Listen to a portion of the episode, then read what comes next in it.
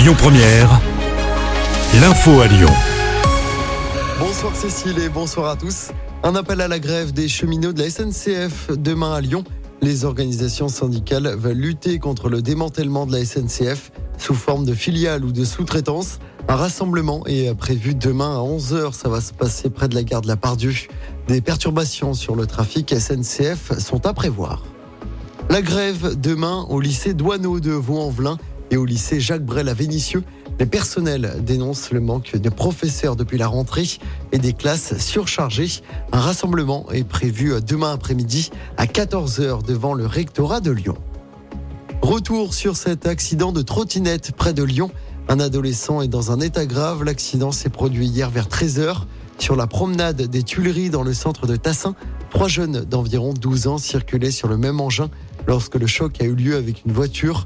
L'un d'eux est gravement blessé, les deux autres plus légèrement.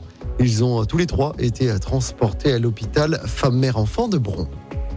La piste du suicide est privilégiée après la mort d'une femme d'une quarantaine d'années près de Lyon. Elle a été retrouvée morte près de chez elle à Lasna, près de Villefranche, hier. Des recherches avaient été lancées la veille, alors que sa disparition avait été jugée inquiétante par les gendarmes. Les investigations se poursuivent.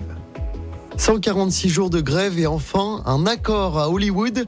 Les scénaristes réclamaient une meilleure rémunération, de meilleures récompenses pour la création d'émissions à succès et aussi une protection face à l'intelligence artificielle. La grève chez les acteurs se poursuit pour le moment. En sport, je rappelle le carton du Pays de Galles face à l'Australie hier soir. C'était le premier match de la Coupe du Monde à Lyon à l'OL Stadium. Victoire 40 à 6. Les Gallois sont qualifiés, les Wallabies quasiment éliminés de la Coupe du Monde. Et puis en foot, l'OL est avant-dernier du championnat de France de Ligue 1 avec seulement deux points en six matchs. Les Gones se sont inclinés pour rappel 1-0 samedi soir à Brest. Les Gones n'ont toujours pas gagné le moindre match cette saison.